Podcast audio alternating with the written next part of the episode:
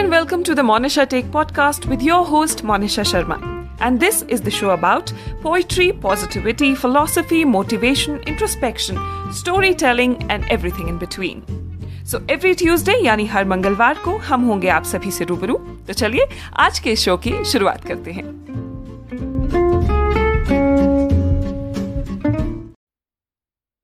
आज हम बात करेंगे हिमाचल प्रदेश स्थित लाहौल स्पीति के गाँव उदयपुर में स्थापित मंदिर मृकुला देवी के बारे में। हम बात करेंगे मृकुला देवी से जुड़े इतिहास और वहाँ की मान्यताओं के बारे में। प्राचीन काल में इस गाँव का नाम मरगुल था और यहाँ पर प्रतिष्ठित देवी का नाम मृकुला देवी। मरगुल का सन सोलह में उदयपुर नाम पड़ा।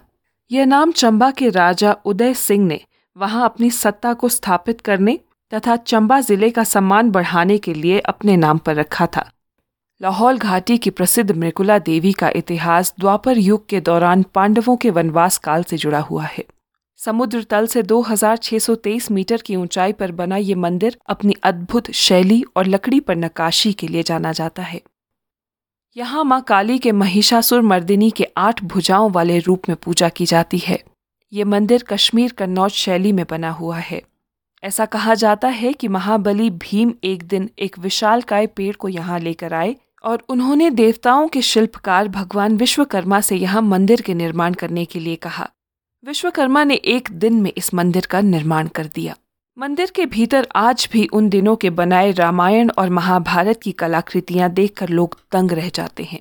कहीं मूर्ति शैया में लेटे भीष्म पितामह, कहीं सागर मंथन, कहीं सीता मैया का हरण अशोक वाटिका, कहीं भगवान शिव के तीसरे नेत्र खुलने, भगवान कृष्ण, अर्जुन द्रौपदी स्वयंवर।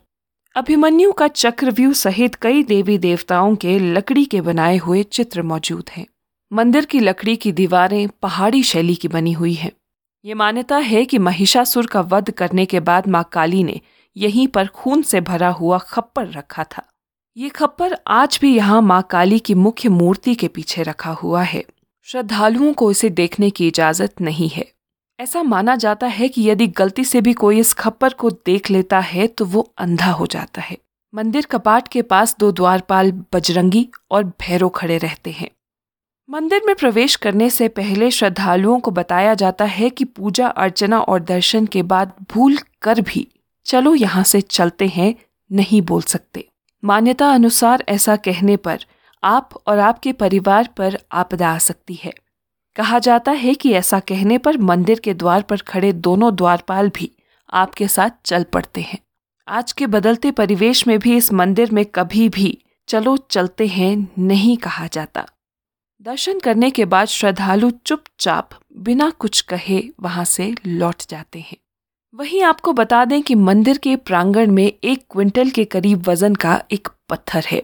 जिसे उठाना तो दूर हिलाने में भी पसीने छूट जाते हैं। बताते हैं कि सच्चे मन से माँ के जयकारों के साथ पाँच या सात लोग केवल मध्यम उंगली से पत्थर को बड़ी सुगमता से हिला और उठा सकते हैं। पुजारी कहते हैं कि ये पत्थर भीम के लिए रखा गया था। भीम पांडवों का सारा भोजन चट कर जाता था। ऐसे में उन्हें इस पत्थर के वज़न के बराबर एक समय का भोजन दिया जाता था, ताकि वे किसी और का भोजन ना खाएँ। तो दोस्तों, ये थी आपके लिए उदयपुर में स्थापित मामरिकुला देवी मंदिर के इतिहास और मान्यताओं से जुड़ी कुछ बातें। अगर आपको आज का ये एपिसोड पसंद आया तो इसे शेयर करना मत भूलिएगा। Thank you.